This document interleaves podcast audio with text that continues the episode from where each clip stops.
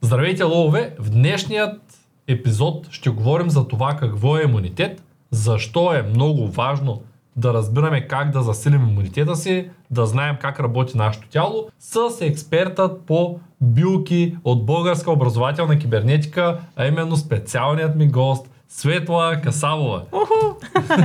Здрасти! Здравей, Светля, здравей отново, тъй като продължаваме зимния сезон. Всички зрители се интересуват за това как да имат по-малко крема, как да дишат предимно през носа, да не ги боли гърлото, да не са постоянно болни. Вече приключихме с книгата за 13-те билки, която е напълно безплатна и вие можете да изтеглите от описанието на това видео, първия линк в описанието на това видео. Нека да започнем с първия въпрос, а именно какво представлява имунитета.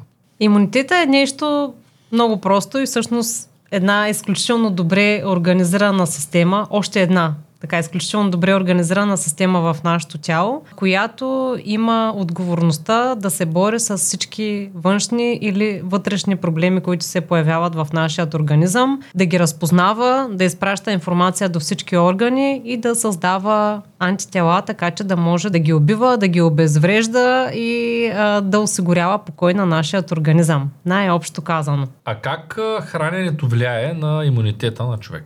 То е изключително важна част от поддържането на нашата имунна система, както и на лимфната ни система, понеже те са свързани. Изключително важно е нещо, което не веднъж, може би сме споделяли вече, но да се храним с доказан происход, зеленчуци, плодове, ако можем да намираме такива също така храните, които употребяваме да не са по фабрикати, да използваме продукти, които са от по-малки ферми или магазини, все пак, които можем да проследим някак техния происход, български продукти. Също така е много важно да съобразяваме начина по който се храним. Например, моята любов за пореден път претърпя промени по отношение на режима си и сега свали няколко килограма, просто само заради промяната и начина на храненето си, като следва правилата, сутринта закусва като цар, т.е. най-обилното хранене е сутрешното, на обяд е като на царица, т.е. малко по-малко от закуската и вечерта, вечерята се полага като на просяк, т.е. може и да няма вечеря или ако има нещо, то да е леко и да е до 6 часа, нали, като часови диапазон. Дори сега, ако говорим за зимата, е по-добре в малко по-ранните часове, ако има нужда да е последното хранене. Чувал съм безброй диети. Било то диета само с месо, диета без никакво месо, само на зеленчуци, ротация на въглехидратите, те, които спортуват много често правят ротация на въглехидратите, някои хора казват, че е по-добре да идем по-често. Бодибилдерите, да кажем, които искат да качват мускулна маса, те пак ядат по много пъти на ден с междинни хранения. Други казват, че въглехидрата е много вреден, махат тотално въглехидрата. А, ето тук от колегите имат доста фенове на войнишко хранение, дадат веднъж на 24 часа. Някои казват пък, че стомаха е вегетативна система и понеже никога не спира да работи, няма никакво значение дали ядеш преди да си легнеш или на, закуска ядеш цялото количество храна наведнъж, тъй като когато ядеш храната наведнъж, важното е като количество какво е, дали има нужните белтачини, мазнини, въглехидрати, може наведнъж, може на пет пъти, има някакви теории такива, че когато човек яде често му се развалят по-често зъбите, или пък когато яде рядко му се разваля стомаха, и в един момент той човек наистина може тотално да се обърка, може и тотално да се скара с останалите. Ако решим сега един веган с един месояден и един вегетарианец и един, който е а, кетоза, е, нали, така, да, с нулеви въглехидрати, да, да. А, с един бодибилдър, ако ги сложим на една маса, те накрая ще се сбият. То ще стане като футболен матч. Там един ще вика, не, не си прав и и така аз с годините разбрах, че защото минах през въглехидратни, през дефицитни, през всякакви неща, разбрах, че на мен ми се отразява изключително добре определен тип хранене. Сега няма да казвам кой е моят тип хранене, да, защото да, разбирам. когато спортувам, той се променя, защото почвам да огладнявам повече. Абе, най-си ми е добре, като съм гладен да ям, като не съм гладен да не ям. Но, да. но пък има хора, които смятат, че ако едеш много често, мозъка по някакъв начин, понеже мозъка се храни с въглехидрат, обаче пък ние сме такъв тип, като повечето бозайници сме ни, когато се нахраним, тогава една от мисиите на мозъка е изпълнена и тогава по-скоро не се доспива, кръвта ни влиза в стомаха, отпада ми, нали, това съм го забелязал по себе си. И аз затова гледам, когато имам малко по-такава работа, да мога да се бусна с няколко бисквити и един банан предварително, Обаче, после гледам да нямам в големи количества, защото ми се доспива. Това е съвсем нормално. Та, в тая връзка от всички тези неща, как мислиш, че това влияе на, на господин Цонев? Това е цялото нещо. С сутринта да едем много, на обяд по-малко, па вечерта почти да, Да, не едем. като под много нямам предвид прекалено много, просто обилна закуска. Голямата част от храната да е сутрин. Да, първо мога да проследя как достигнахме до този режим, защото това не е нещо, което сме прочели, просто ето това ще правим и това е режима на живота ни.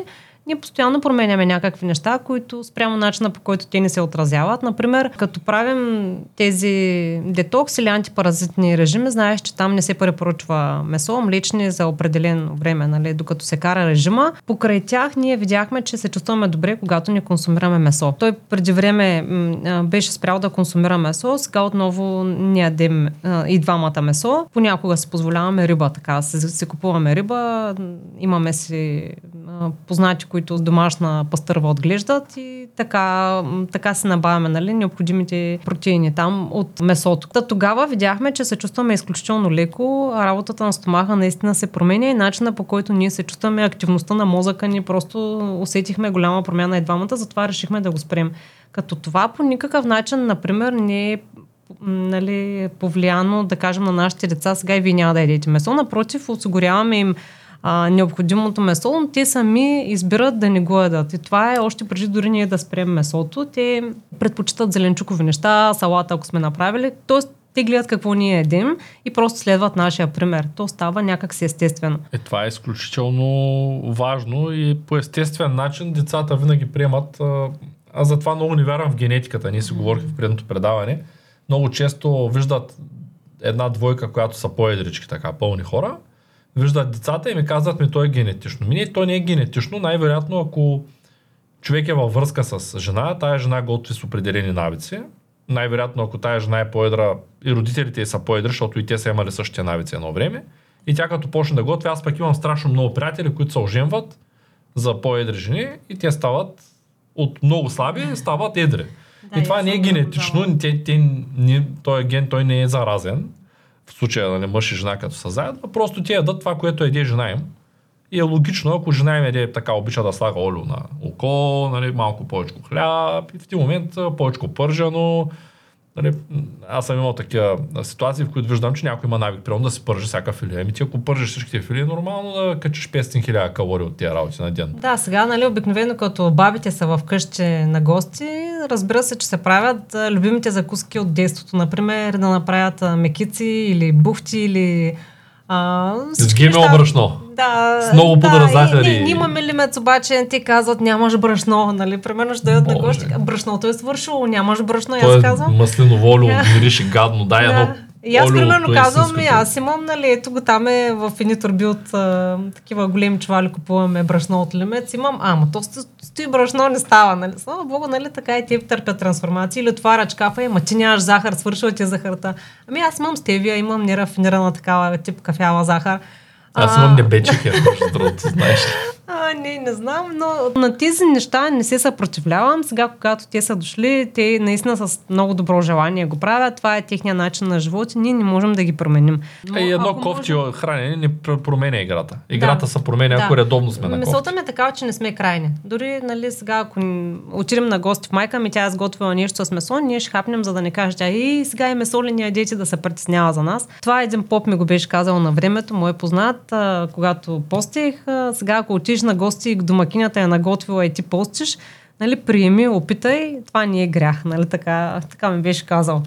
А, така че не бива да бъдем крайни ми е мисълта в а, каквото и да изберем. Често се препоръчва хранене на 2 часа. Нали, ние не сме крави, нямаме по два стомаха. Това е изключително натоварва стомаха ни. Представете Кравата си... има ли два стома? Има. Не знае.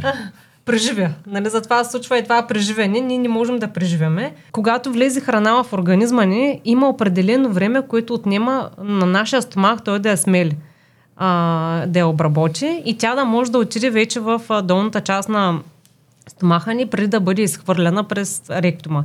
И обаче какво се случва? Когато, примерно, тази храна е почти смляна, в рамките на около 2 часа, зависи какво сме консумирали, ние вкарваме нещо през устата. И изходът казва не, спри, има несмляна храна и тази храна се задържа в нашия стомах, защото е влязла отново храна през устата ни тя започва да се движи по хранопровода и тук тази храна, която е смляна и е готова за изхвърляне, тя чака да бъде изхвърлена. И когато постоянно ядем, тази храна започва да загнива тук. И това вече става проблем. Това създава отлагания по червата ни, а, образува а, такива възпаления по червата ни и въобще по вътрешната легавица на стомаха. И този процес, нали, когато човек го знае, образува често запек при хора, които не го знаят. А, или пък да се нахранят и да пият много вода след това, веднага след хранене, това също не е полезно, защото трябва да дадем възможност храната да влезе самостоятелно в нашия стомах и там да има възможност киселините и всички ензими, които са в стомаха ни, да помогнат нейното храносмилане. За да не се получава така, че когато поемаме чрез храната вода, тя се разрежда и на стомаха ни му е много по-трудно да обработи храната след това. Та ето за това е необходимо поне нали, 3 часа, 4 да минават между храненията ни, а не постоянно, нали знаеш, като има нещо на масата, минаваш и лапваш нещо, а, сдъвкваш нещо малко-малко и не сядаш да се нахраниш пълноценно и следващото ти хранене да е на обяд, следващото вечерта, ами правим много, множество малки хранения, което не повлиява добре целия ни организъм. Нито нивото на освояване на захарите, нали, зависи там и какво, с какво се храним, какъв е гликемичният им индекс, Просто това са неща, които всяко едно от тях има значение за начина по който се чувстваме и за начина по който функционира нашият организъм. Светля, знаеш ли, че само 30% от нашите зрители са абонирали за канала? И как е възможно? Нямам представа, но за да променим този резултат, трябва да помоля вас, зрители, да се абонирате за канала, за да могат нашите гости да имат мотивация да идват, да създават съдържание за вас, да споделят своя опит. Така че не пропускайте възможността да ударите един палец нагоре, за да се абонирате за канала с бутончето subscribe, задължително към банката, за да може вие, а не алгоритъма да решава вместо вас какво да гледате. И най-важното, изтеглете книжката от първия линк в описанието, за да получите един имейл с една тайна. Записал съм си като следващ въпрос колко е важна физическата активност за нашия имунитет. Ти сам беше казал, че движението е изключително важно за човешкият организъм и ако работата ни е свързана с това да сме седнали на един стол 8 часа на ден или с това да сме 8 часа навън и да се грижим за озеленяването на някой обект, например, то разликата в здравето на тези двама човека би била а, много по-голяма, защото имунитетът е различен при човек, който стои, седи и работи на седяща стол, а, влиза колегата, му киха кашля при него, по въздушно капков път знаеш колко бързо се предават вирусите, неговия имунитет е заслабен, особено в зимните месеци, големите температурни разлики, сушения въздух, ако работим и на климатик – това допълнително изнежва нашият организъм през зимата и ни държи далеч от а, нормалните природни условия, каквито са в момента навън. Затова трябва да работим на отворен прозорец, по къс ръкав, сутрин студен душ, дори да сме седнали, това горе-долу върши някаква работа. Съгласна съм. Или поне да правим почивки, през които да имаме активно движение и да излизаме навън. Добре. Така че е изключително важно спортуването, движението, активните тренировки, а, бягането, те изключително подпомагат и сърдечната дейност и дейността на целия ни организъм. А как влияе стресът върху имунната система и как можем да управляваме стреса? Можем да управляваме стреса, като променим някои от навиците си или количеството стрес, които влизат в живота ни. Тоест, ако знаем, че а, дадени стъпки в ежедневието ни водят до определен стрес, който ни кара да се чувстваме зле, непълноценни, не на мястото си, ние или можем да променим себе си и нашето ам, отношение към стреса, т.е. нашата устойчивост към стреса и да разширим тази устойчивост. Ако пък не можем да го направим и това е вече на нашия предел, можем просто да изберем да променим навиците в ежедневието. Дали ще бъде работа, жена, семейство. А, жената, може ли да разгледаме жената като навик? Шегувам се. Не, не може да се разгледа като навик. Става въпрос за една изключителна симбиоза. Поне за мен това е нещо, което осмисля живота ми. Да градиш семейство, да гледаш деца, да търсиш а, възможни нови начини да се чувствате добре заедно, правейки неща заедно. Това всъщност дава изключително така голямо поле за развитие и за израстване на цялото семейство. Просто това осмисля живота ни и понякога е единствения смисъл, който ни кара и ни дава сили да продължим напред, да се променяме и да еволюираме всъщност, защото всичко това, което ние правим, се вижда, копира от нашите деца и те един ден започват от котата, на която сме били ние. Така че колкото повече ние успеем да направим за себе си и със себе си, толкова по-добър старт ще дадем на нашите деца. Добре, в тая връзка има ли митове, които засилват имунитета според хората, а всъщност не работят? Тоест има ли неща, които ние вярваме, че те засилват имунитета, а пък те не са чак толкова... Да, има такива. Например, пийте много бъз. Така, бъза е чудесен имуностимулант. Той във всеки случай върши прекрасна работа. Но първо, ако се прекали с него, може да има обратен ефект върху нашия организъм. Говоря за домашно приготвен бъз, за този, който всеки си прави с захар или с мед, няма значение по рецепта, която е позната на всички. Той може да доведе до странични действия, до токсичен ефект при деца или при възрастни. Това трябва да се наблюдава. Освен това, ако човек просто засилва имунитета без да промени определени вредни навици, като например консумацията на полуфабрикати, консумацията сутрин, обед и вечер на тестени изделия, на тежки храни, които са трудно смилаеми за нашия организъм, съответно изключването на зеленолистни зеленчуци, които са богати на фибри, това няма как да доведе до ам, до, до подобряване на нашия имунитет. То е като да не сме си сменили зимните гуми за зимата и да очакваме, че като се появи една заледена локва, ох, дано да не ме хвърли. Нали, аз съм с летните гуми и да се молиш да не те хвърли на, извън пътя, защото нали, там някаква божия сила да се намеси. Не, че не е възможно, но някак си, ако ние не правим необходимите стъпки, за да си постелем, да е добър имунитета ни, да е добро здравето ни, да имаме правилните навици, които да ги изграждаме постоянно, защото това е процес. Това не е нещо, е сега дайте ми пет съвета, ще ги правя само и само да съм здрав, ама нищо не ма карайте да променям. Нали? Повечето от хората реагират така. Ами не, трябва да се смените летните гуми с зимни. Поне да си обслужите колата, да видите маслото, как е, филтрите, как са. Също е с организма ни. Трябва да се направите детокс програмите. Има периоди в годината, които може да се храним по-леко, да сме повече на зеленчуци за да може тази машина да работи добре през цялата година. И когато се разболеем, то наистина да е за 24 часа. Добре, нека да те питам сега в митовите за неща, които аз ще ги казвам, пък ти ще ми казваш, помагат ли според теб за имунитета или Добре. по-скоро не. Ето, първият ми въпрос е само една чаша вино вечер. Чудесно. Дава тонус, дава настроение, пияна жена, весела къща. Това помага, добре? Да. Една, една ракия ни пречи.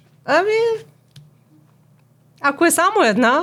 Ако е една ръка. Сега да не е една бутилка ръка. Да. Окей, добре, сланина. Сланина, защото ако не, не е ако не, ако не е казва, че е полезна. Ако защото... не е вечер, ако прасето е гледано с а, домашни зърнени култури, които не са ГМО, чудесно. И филия с свинска мас може. Филия с свинска мас, добре. Ако и филията е добре, добре. А... От лимец. Чесан. Чесан, чудесно. Чесан. И сваля кръвното налягане и е прекрасен а, така борец срещу всякакви вирусни заболявания. Репелент е. И бактериални, също така е репелент. Може да се намажем като ни е охапало нещо, комара, някаква друга гадост, директно с килитката чесан. Тоест до тук горе-долу окей. Ракия, да. вино не ги, не ги махаш. Добре. А, глад. Глад на какво? Ами да стоим гладни, примерно. То сега много помагало за изхвърляне на токсините, да ни ядеш, примерно. Ами, това е като хората, които прочитат нещо и решат, че то е панацеята и Маля, сега няма да пия нито едно хапче. Преди време се свърза с мен един господин просто във връзка с примера от това а, безхаберно взимане на такива крайни решения, който разбра колко са вредни медикаментите, които приема и ги спира. И той обаче с а, диабети поддържа няколко месеца много висока захар. И аз казвам, господине, как е възможно нали, толкова безговорно да ги спрете медикаменти? Защото той ми казва, нали, какво се е случвало назад във времето и търси така някакви альтернативи в момента. И аз казвам, това е много бездоговорно, нали? Това е равно. Вие осъзнавате ли, че това е било равносилно да искате да се самоубиете? И той каза, ами да, аз точно това исках да направя, нали, което наистина ме изуми. Ти се чудиш, ще говоря са сериозен Да, ли? няколко месеца захарта му е била от 23 до 25, което а, буквално не, врежда да, всички е негови органи. Аз викам, как са ви органите? Той, ай, изпадаха ми всички зъби, иначе съм добре. Така че а, има хора, които чуват нещо, решават да го направят, но то не е за сметка на информирано решение от тяхна страна, а е просто напук на нещо си и е сега ще правя само това. Такива решения нали, никога не са ползотворни. Да живеем само на плодове. Има хора, които са го правили. Доктор Робърт Морц е, е, е изкарал две години само на плодове, от които 6 месеца само на портокали. И? Разказва интересни неща, които е преживял през този период. Това не е невъзможно. Станал ли е по-здрав? А, да, определено. Направил е клиники, изследвал е доста модели на, на хранене в човешкия организъм, включително и това, че а, от неговите книги за първи път научих как, а, мисля, че силата на детоксикацията се казваше.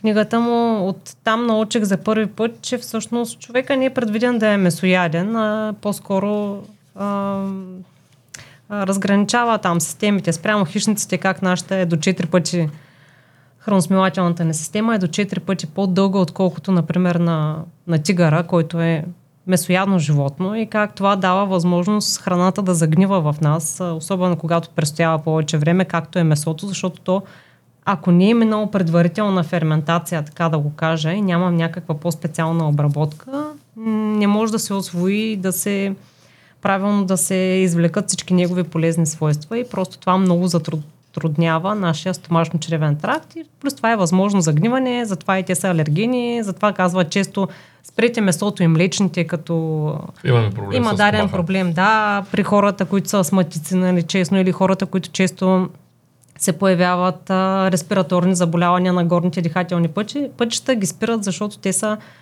а, силни алергени. Но Виж, всеки, всеки има, има племена, които пък си ядат само месо и не са боледували, сме ги споменавали вече, не са боледували никога нито от сърдечни съдови заболявания, нито от а, а, диабет, така че е въпрос на, на качество на храната и на начин на устройство на организма ни. Мисля, че всеки сам може да слуша своя организъм и да види къде се чувства, къде е неговата златна среда. Така да го кажа. Не бива да бъдем крайни. Сега и това няма да имаме това, и това, и това, и това. Просто трябва да е балансирано и да е информирано. Защото аз свекърва ми е диабетик от много години, винаги са и препоръчвали хранене на 2 часа, винаги са и препоръчвали статини, които да намалят холестерола. Тя беше почнала да забравя и едва не стигна до деменция заради а, просто а, намаляването на мазнините, от които всъщност мозъка не има нужда. Ако клетките ни имат са 50% маз, мазнини, то мозъчните клетки са 70% мазнини. И когато ние намалим холестеролите, холестерол е липид, който снабдява и мозъка ни с... Една от функцията му е да снабдява и мозъка ни с а, мазнини и съответно, когато до него не достига достатъчно мазнини, ние почваме да забравяме. Когато свекърваме а, разбра това нещо, тя сама реши да, да ги спре и а, откакто ги е спряла, се чувства много по-добре и доста по-буден е умът. Също така винаги са е казвали, яш пълнозърнест хляб. А пълнозърнестия хляб е този, който е направен от ГМО пшеницата и един от а, хлябовете, които най-много увреждат а, а, първо, че гликемичният индекс е невероятно висок и ядеш нещо, то ти вдига захарта рязко нагоре и след това рязко надолу слиза захарта, което за диабетиците е много опасно. А, Пълнозърнестия хляб. да, защото е направен от а, ГМО.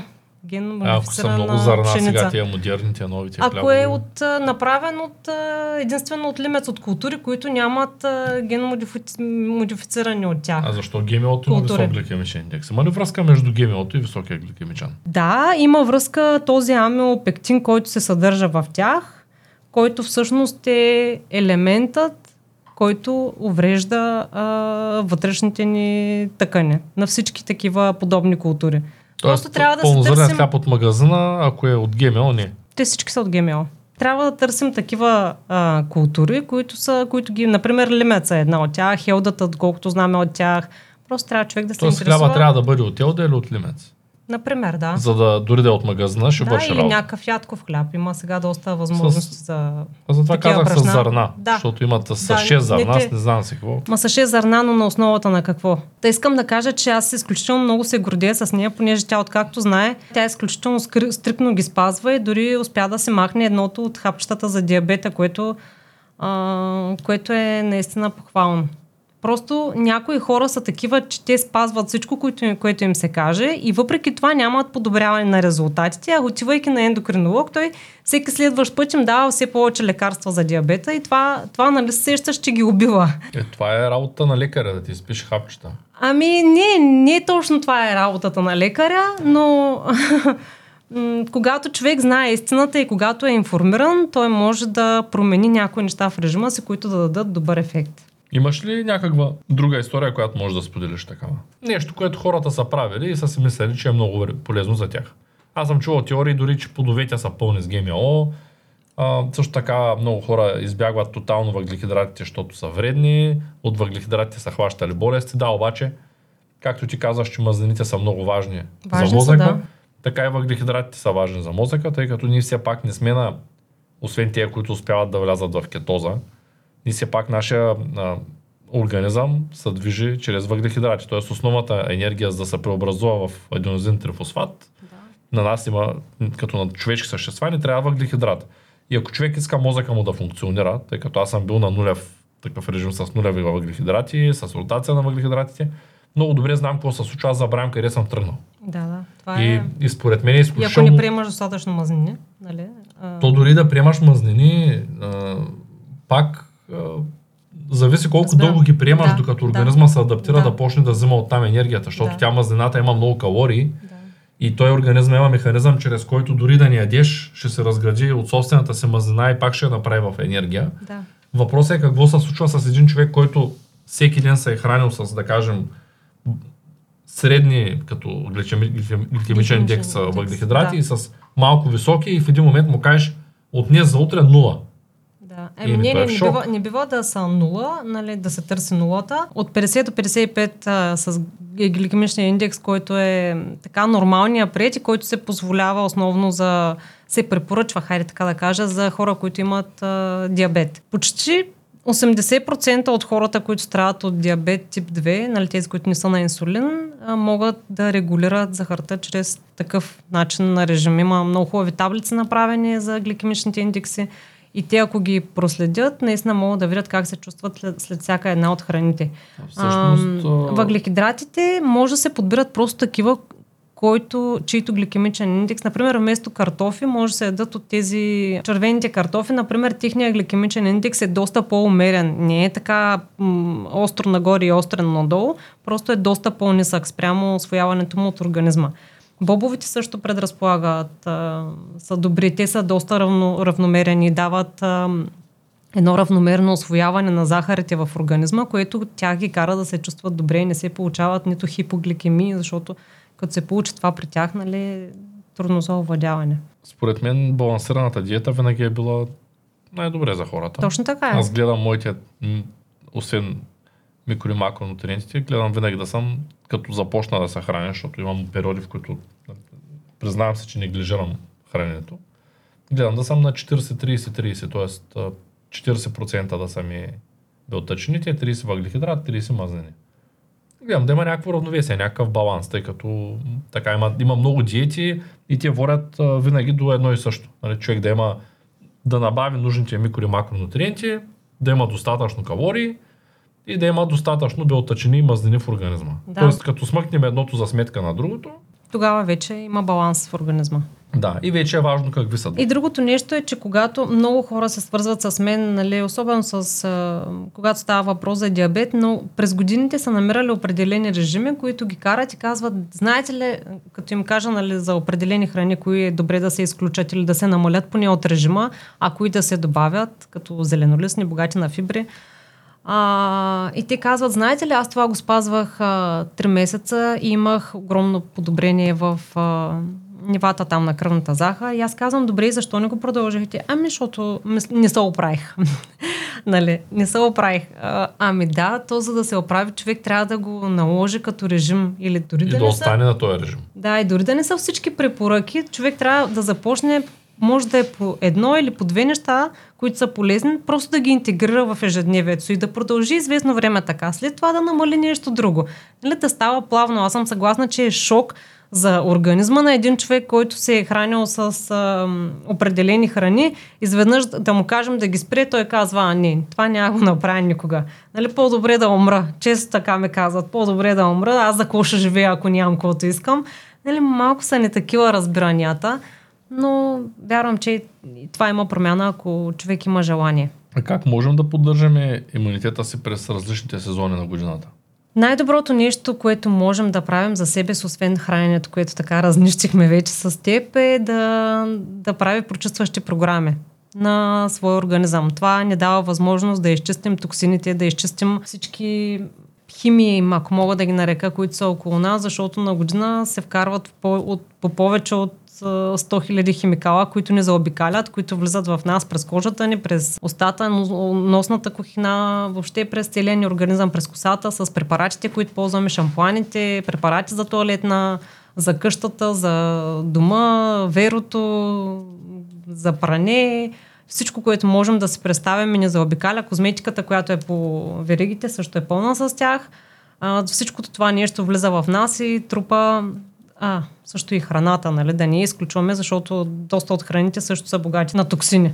Така, ако мога да се изразя директно. Та, ако ние не, не изчистваме тези токсини, които се събират в организма ни, той започва да му е по-трудно да функционира правилно и когато имаме критична ситуация, т.е. навлезе някакъв а, вирус, бактерия или пък се зароди болест в нас, защото там теориите са две – а, че когато се зароди болестта в нас, тогава бактерията се трансформира а, в а, такава, която трябва да... Тоест, все едно тя не разболява, нали? но всъщност тя идва да изяде мъртвата тъкан в нас. Та общо заето, ако си правим такива пречистващи програми, това освобождава доста пространство на нашия организъм, пречиства червата ни, стомаха, дава възможност на, за пропускливост на червата, която а, чрез която да може да преминават хранителните вещества, полезните през кръвта и да се разнасят до цялата ни а, система, до всички тъкани.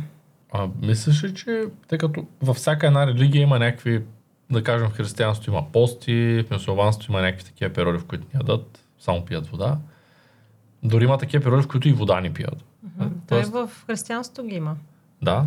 да. А, в тази връзка мислиш ли, че е достатъчно, ако човек пости, т.е. не еде месо, храни с много зеленчуци, има периоди, в които гладува, той да се изчиства от тези токсини без различни билки. Да, абсолютно. Тоест без детокс програма. Абсолютно е възможно. То от самото преминаване на такъв тип режим е освобождаване отново на организма от, от определени токсини, тежки метали и всичко, което влиза в нас. Каква е ролята на пробиотиците? Знаем в момента, че има такава вълна, някои били пробиотици, други били симбиотици, някои били растителни, пък други били животински, пък какви как са ползвали там.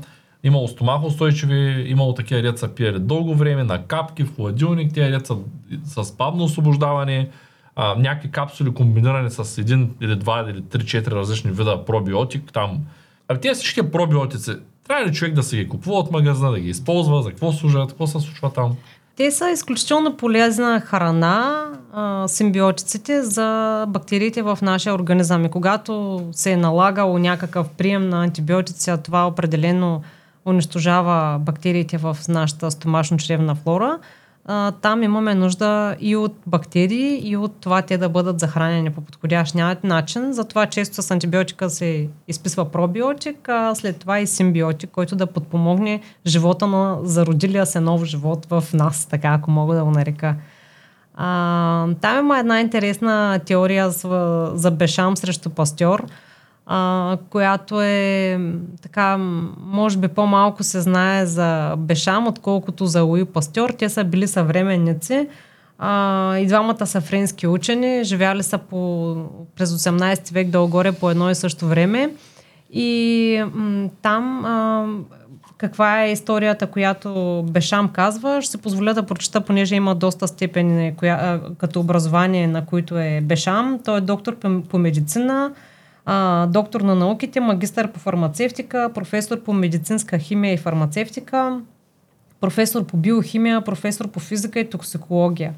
Като той а, открива микробите преди Пастьор. Луи Пастьор е този, който е известният, а, който става известен от двамата. Той е човека, който успява да се свържи с влиятелни хора и в крайна сметка а, открадва а, теорията на Бешам и я обръща обаче в обратната посока. Та след години на наблюдения а, Бешам успява да докаже, че хората създават свои собствени микроби, за да възстановят реда и баланса в тъканите и органите си. А Луи Пастьор е този, който създава пастеризацията на млеката и за Да, Всъщност за това тя е наречена, да, тя е наречена на негово име, хайде така да кажа, заради термичната обработка. Това, което твърди Пастьор е, че трябва да се борим с външните патогени, микроби и бактерии, а пък Бешам, Антуан Бешам твърди, че всъщност бактериите са видоизменчиви и от полезна бактерията може да става такава, която не е полезна за нас, така да го обясня най-просто.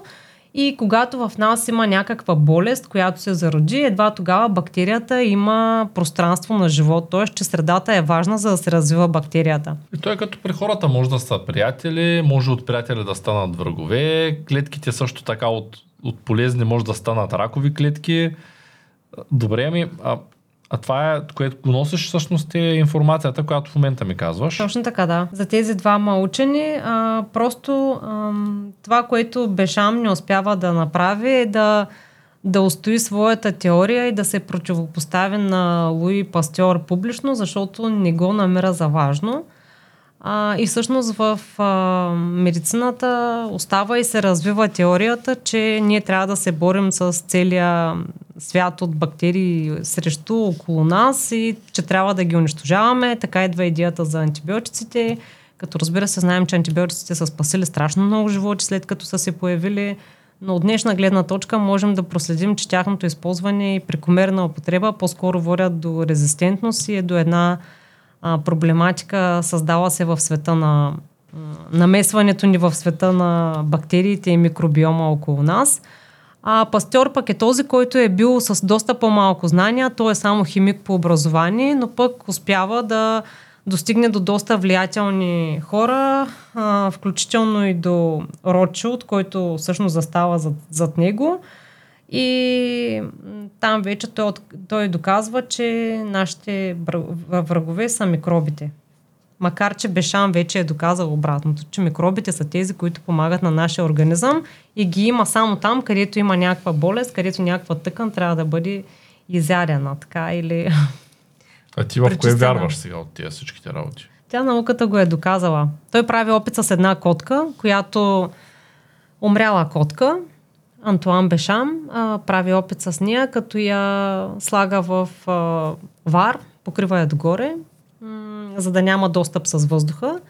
И а, с този опит доказва как а, бактериите, които живеят вътре в котката, т.е. полезните нейните бактерии, които живеят в нея, когато котката е умряла, са същите тези бактерии, които разграждат котката и я превръщат в прах и я изяждат. И я самоизяждат. Тоест единствения вариант... И след това, когато го отварят, нали, тези бактерии са отново полезните бактерии. Тоест те се трансформират. Много Или ако интересен един човек няма, няма среда за живот на дадена бактерия, той не се разболява. Случвало ли ти се понякога да имаш досек с някой болен, той да киха кашля около теб и в крайна сметка ти да не се заразиш. Това да не много те пъти. притесня. Много пъти. Ами- Аз затова и като цяло гледам да не се интересувам дали някой е болен или не, когато хора е при него, защото знам, така. че Ние също сме така. А, това го е доказал той още през 18 век, 1800 и някоя година, че всъщност а, болестта не е заразна, болестта идва отвътре. Когато човек се разболее, тогава създава а, терен за дарени естествено, бактерии. ако ние направим така, че организма ни да е много слаб и се наврем при един, който има някаква болест въздушно капкова, да. да точно и той така. се изкашля 20 пъти отгоре ни, зависи, зависи от вирусния товар и от нашия имунитет, може и да го прилепим. така. Но ние никога няма да го прилепим, ако, Ако не е няма здрав подходящата организма. среда, тази бактерия няма как да живее в нас. Тя преминава към следващия. Да, може би всеки един от зрителите познава хора, които не се разболяват от години. И това е така, защото те се хранят и са в баланс, хранят се добре, спят добре, нямат твърде много стрес в организма си, сравнително млади са, защото организма на младите хора е доста по-силен и там по-малко се лечи. Тоест, един младеж на 20 години, както и да прикалява с бокуците, Той е на 20 години. Той е и безсмъртен. Той, и той е щастлив от това, което той е прави. безсмъртен, Да. него не го интересува от кой хладилник, какво вади, откъде, какво еде. Аз лично бях един такъв младеж, ти не съм познавала тогава. Еми, аз съм минала през различни периоди, така че и по себе се знам. За първ път, може би, ще ме извинят хората, които я знаят тази история, защото не знам дали съм я разказал. Прекъсни ме, ако съм я разказал. А- Аз за първ път разбрах, че не съм безсмъртен на 18 години, тъй като тогава пушех по а, две кутии на ден. Пушех а, парламент Аквабу, синя горна джумая, червено малборо и такива яки цигари пушех. А, хорех много често на дискотека, пиех големи количества алкохол. Отделно спортувах два спорта, хорех да работя, имах приятелка и в същото време хорех на университет. На, на 18 години, така бях записал нали, и университета. Септември, октомври месец, идваше зимата и аз бях безсмъртен. Буквално не се бях разболявал лекар, от години, лекарката ми се молеше да отида там да ме прегледа, защото просто нищо не ми се случва и тя релата изтегля поне да видя колко си пораснал на височина, нали, трябва един път годишно да идваш. И в този момент, преди пролета, имах вече проблем с единия хард диск в къщи. Аз тогава работех от къщи, отделно хорех и нощия на работа. И ми изгоря харда. И аз си купих нов хард. И те ми казаха, че 5 дена ще чакам новия хард. Беше някакъв такъв ден петък, март месец. Няма да, запом... няма да забравя. Навънка студ, лед, снягвали. И дори един човек, защото ми се развали харда и 5 дена няма да работя, пак нашите врънкаха, че трябва да съм, а, още живеех при родителите си, че трябва да блокирам паркета. Тая история знаеш ли? Може би съм ти я казал, съм, да. И аз викам ми хубаво, нали? Ще аз ще извикам един човек, той дойде в събота, а, изцикли го, лакира го и каза тук никой да не влиза. Той стръгна, викам, той пък какво ще ми казва аз на мене къде ще спя. Ще се спа в моята си стая, отворих вратата, прескочих както има един. А, нали, ти не трябва да стъпваш върху паркета, тук що е стиклен, нали? Реално скочих буквално на крилата, то е сравнително близко, само една врата разстояние, метър и нещо и си легнах да спя на отворен прозорец и на студено, снягвали, цецо спи, няма проблем. Ме станах нещо малко ми кофти тук, ама викам майната му, пак скочих обратно, отидах, скъпах се, излязах. С мокра глава, разбира се, с както не, не ме интересуваше, тогава бях безсмъртен.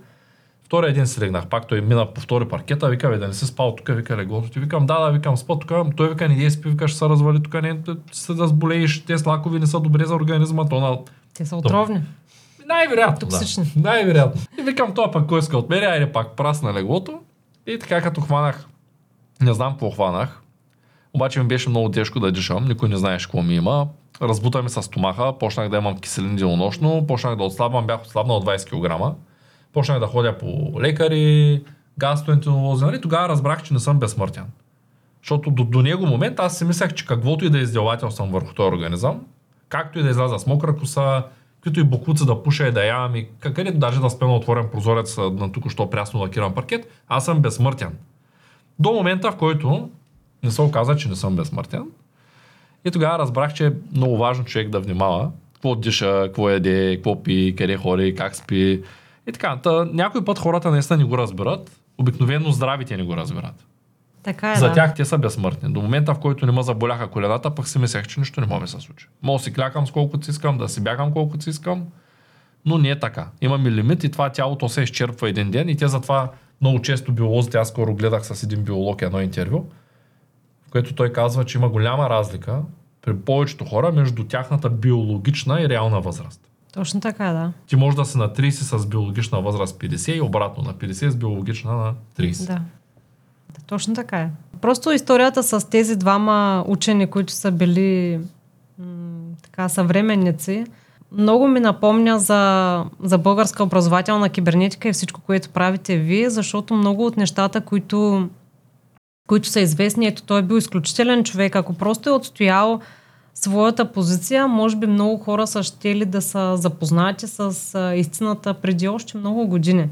А, да, не, че отново нямаше определени индустрии да извъртят нещата така, че да се създадат а, отново а, даден тип препарати, които ни влияят по определен начин, да не ги наричам по друг а, така начин.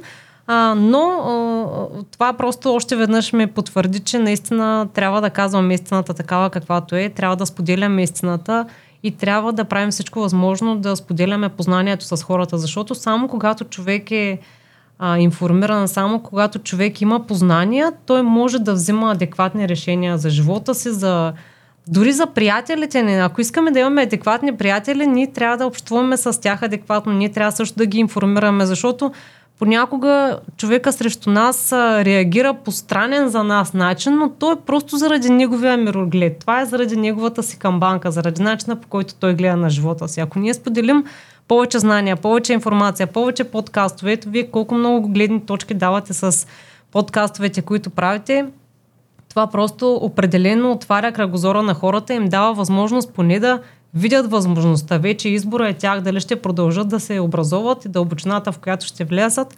Това е избор на всеки, но достъпа на информацията, която сте дали, това е нещо, за което аз наистина ви благодаря, че сте създали, че пък и аз съм част от него. Всъщност ние го създаваме заедно. Ние без теб не можем да направим това, което, което правим. Добре, той е пастьор. В крайна сметка от него имаме пасторизация. Метод, който премахва да. в медицината. Едно време имаше пасторизатори, много често. Сега пасторизация наричат и процеса по това лампите на прясното мляко, да речем. Точно така, да. Предварителна обработка. Да. Но тогава пасторизатора основно в медицината се използва за да махнем всички бактерии от един някакъв метален, да, да речем, уред. Да. Когато ги махнем от храната, от, а, когато премахнем полезните бактерии от храната, то в нас влиза нещо изпразнено от съдържание. Всъщност той човек, аз не знам дали той факт е правилен, може, може и да греша и да не е факт, ами да е някаква измислица, която съм запомнил от някъде, има два пъти повече вредни бактерии в себе си, отколкото полезни. Тоест ние живеем в един синхрон с всичките тези същества, малки. Да, да. Имаме и вредни, имаме и полезни. И да. ние в стомаха си имаме много-много полезни бактерии, без да. които ние не можем да храносмерим храната, тя така не може да е. се предвижи, така. тя не може да стане полезна за нас. Така е. Имаме и много вредни, които те се живеят в нас с симбиоза. Т.е. те живеят заедно с нас. Те се хранят от нашата храна, те се трансформират този тип бактерии. Просто когато има дарена, когато има подходяща среда за живот за тях, те тогава се активират. След това са си отново полезните бактерии, които ние, нашият организъм си е създал. Тоест, може би затова е толкова важно средата в организма да не бъде много киселинна. Точно Тоест, защото това промяната на тая среда променя и начина по който бактериите се развиват. Точно така, да. И в тая връзка човек е добре да прави а, да използва някакви техники, с които да алкализира по-малко организма си. Да, и движение, и дишане, все методи, които сме говорили за тях. А скоро си говорих с един човек, който а, с енергия лекува, от тези хора, които се слагат ръцете някъде и с енергия лекуват. Много интересно, той наистина върши работа за определени ситуации. Да. Той е учил в Русия и ми разказа, че всъщност а, преди човек да прави дишания, с които да намаля алкализацията на организма, е добре да намери тест, имало в интернет тестове, колко ти е алкален организма по принцип. Да. И той казва така, ние защо трябва да смъкваме нивата на стресовите хормони, да речем, ако ние не знаем колко стресови хормони имаме в момента. Да. И той е много прав, защото ти може би знаеш, че ако човек има твърде малко стресови хормони, това също не е добре. Нали? Ние имаме определена граница в организма. Да. Както знаем, че захарта, ако е по-рано говорихме за диабетиците. Референтни стоености имаме, да. Точно така. Да. Аз да речем, има едни изследвания а, с гликоза. Mm-hmm с натоварване с гликоза. Да, Пиш там гликоза. Да, съм ги правила също. Да, да речем, когато аз бях много млад и правих такова изследване, моята кръвна захар падаше до 2,5-3 след натоварване с гликоза. Да, да. Което не означава, че аз съм диабетик. А това означава, че панкреаса ми отделя много инсулин, понеже аз съм правил такова изследване, хома изследване, което mm-hmm. показва всякакви индекси, колко ти е кръвната захар, да кажем, гликиран хемоглобин за последните 3 месеца, кол, как ти, колко ти отделя единици панкреаса, сега по-съвременните вече го имат това нещо, да. как ти реагира клетката. И можеш да имаш висока кръвна захар, защото отделяш много инсулин, а клетката реагира нормално. Може да имаш висока кръвна захар, защото клетката реагира, е свърхчувствителна, дори да отделяш Тя нормално резистентна, да, или резистентна. И, да, му, да, да, може да е резистентна, пък да не приема да, инсулина. Тоест, да, те са много различни да. вариации. То инсулина е и... на практика ключа, който отключва клетката, за да приеме тя захарта. Реално да това е като механизъм просто на действие, го уточнявам. Да, и истината е, че не е добре, ако човек има добра чувствителност, да. също не е добре панкреаса рязко да отделя инсулин, големи количества. Разбира се, че не е. Това е така. за гликемичния индекс, който се говорим на храните. Да. Тоест аз да кажем... Защото ние му създаваме критична ситуация. За него това е критична ситуация. Да, но мога да вдигна кръвна захар, защото панкреаса ми изобщо не отделя инсулин. Да. Нали, това е другия диабет. Да, да, Мога да вдигна кръвна захар, защото той отделя много инсулин, но А клетката, клетката ти е е резистентна. Да, или чувствителна, точно така. Тя, не, тя може да е добре чувствителна, но той като отдели прекалено много инсулин, тя ще и не ще трябва да дигне кръвната захар. Да, А може да, да дигне и кръвна захар, защото е резистентна и панкреаса отделя нормално, обаче клетката не реагира. И при всички тия случаи имам проблем. И тогава, когато говорих нали, с а, един така доста интересен знаещ лекар, който е и хомеопат и така нататък, той ми го обясни последния начин и ми каза следното. Ти си много млад. Клетката ти реагира много бурно на малко инсулин, защото тогава спортувах два спорта. В същото време, понеже ти рядко употребяваш гликоза. Тогава бяха ме изкарали, че съм в преддиабет и не знам какво. Да. Обаче пък гликираният хемоглобин беше 5. Тоест аз ако имам преддиабет, той ще бъде 6,5, 7, някъде нагоре ще вървим. И той каза така, вика, виж, кръвната ти захар е 5 средната, ти стоиш на яден обаче, затова е хубаво през деня да се изследваш, хубаво е да не всичко, но това децата натоварили, тогава една ендокриноложка ма натовари, това вика е не е полезно за организма, ти явно нямаш често хранене на, на чисти въглехидрати в големи количества, нали? т.е. когато имаш комбинация от храни е друго. да, да. И тогава той ми каза така, ти си млад. Ако направиш също изследване след 10 години, най-вероятно ще бъде, кръвната ти захар ще бъде нормална, когато направиш същия тест. Тоест има значение дори на каква възраст. не. Разбира се. Всичко има значение. И когато един лекар е по-опитен, той знае какво да гледа. Когато четем в интернет, обикновено може да избуксуваме на някъде и да кажем аз ще умирам от това или от това. Затова лекарите често казват не гледай в интернет. Да, да. И в тая връзка, сега какво се оказва? Че ние няма нужда да варим храната като я едем ли? За тия бактерии ли? Не, добре е просто да приемаме сурови храни, в които ги има тези бактерии. Тоест е хубаво кисело мляко да приема човек. Хубаво е, да. Козе кисело мляко е чудесно да се приема. Аз скоро го Козе чух това, сирене. между другото. Защо козето е по-добре от кравето? Дават го като най-близко до, до човешкия организъм и не случайно като бебетата са останали без майка или ако майката няма кърма в а, малко по-назад във времето, то дори баба ми го е разказвала това, са ги хранили не с овчо, а с а, козе мляко и то разредено. А защо човек като цяло, един човек, а, след като вече порасне, според теб има нужда от някакво мляко? Това е много интересно. Тук пак базираме на теорията. Някои казват, че след ферментацията изчезват нещата, които са вредни, т.е. тези лактози и работи нали, изчезват. В киселото мляко лактозата е много по-малко. Други казват, че пък изобщо млякото е само за бебета и то Да. прясното. И вече Да. пораснем ли това е изключително излишно. Да, ами аз предпочитам да оставя тук темата отворена, защото така, наистина има много гледни точки. А, аз за мен съм направила някакви избори в тази посока. А, А пиеш ли прясно мляко? Пия прясно мляко, да, но то не е част от ежедневието ми. А, Купувам, т.е. от правя нещо- време. Да. В кафето, примерно, ако ти са допи нещо. Да, аз в кафето не пия, но така, ако вземем по принцип кисело мляко и прясно мляко, обичам. Позволявам се да ям, но не са част от ежедневното ми хранене, така, ако мога да го кажа. И да, и аз също смятам, че това има доста проучвания в тази посока, че те са за бебето на телето. Т.е. ако телето има нужда да нарасне прекалено бързо и кравата му дава определени хранителни вещества в млякото си, то нараства толкова бързо.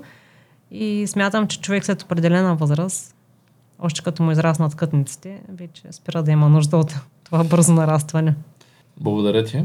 Моя апел към вас е в контекста на историята на Бешам срещу Пастьор, просто да отстоявате своите истини и да ги споделяте без значение а, как ще реагира от срещния, защото повярвайте ми, а, може да има един негативен коментар или една негативна реакция, но още 100, които да приемат с, а, а, с нужда това, което ще им споделите вие. Това е нещо, до което аз съм достигнала и съм изключително благодарна, че ме провокирахте да направя курса Здраве и билки.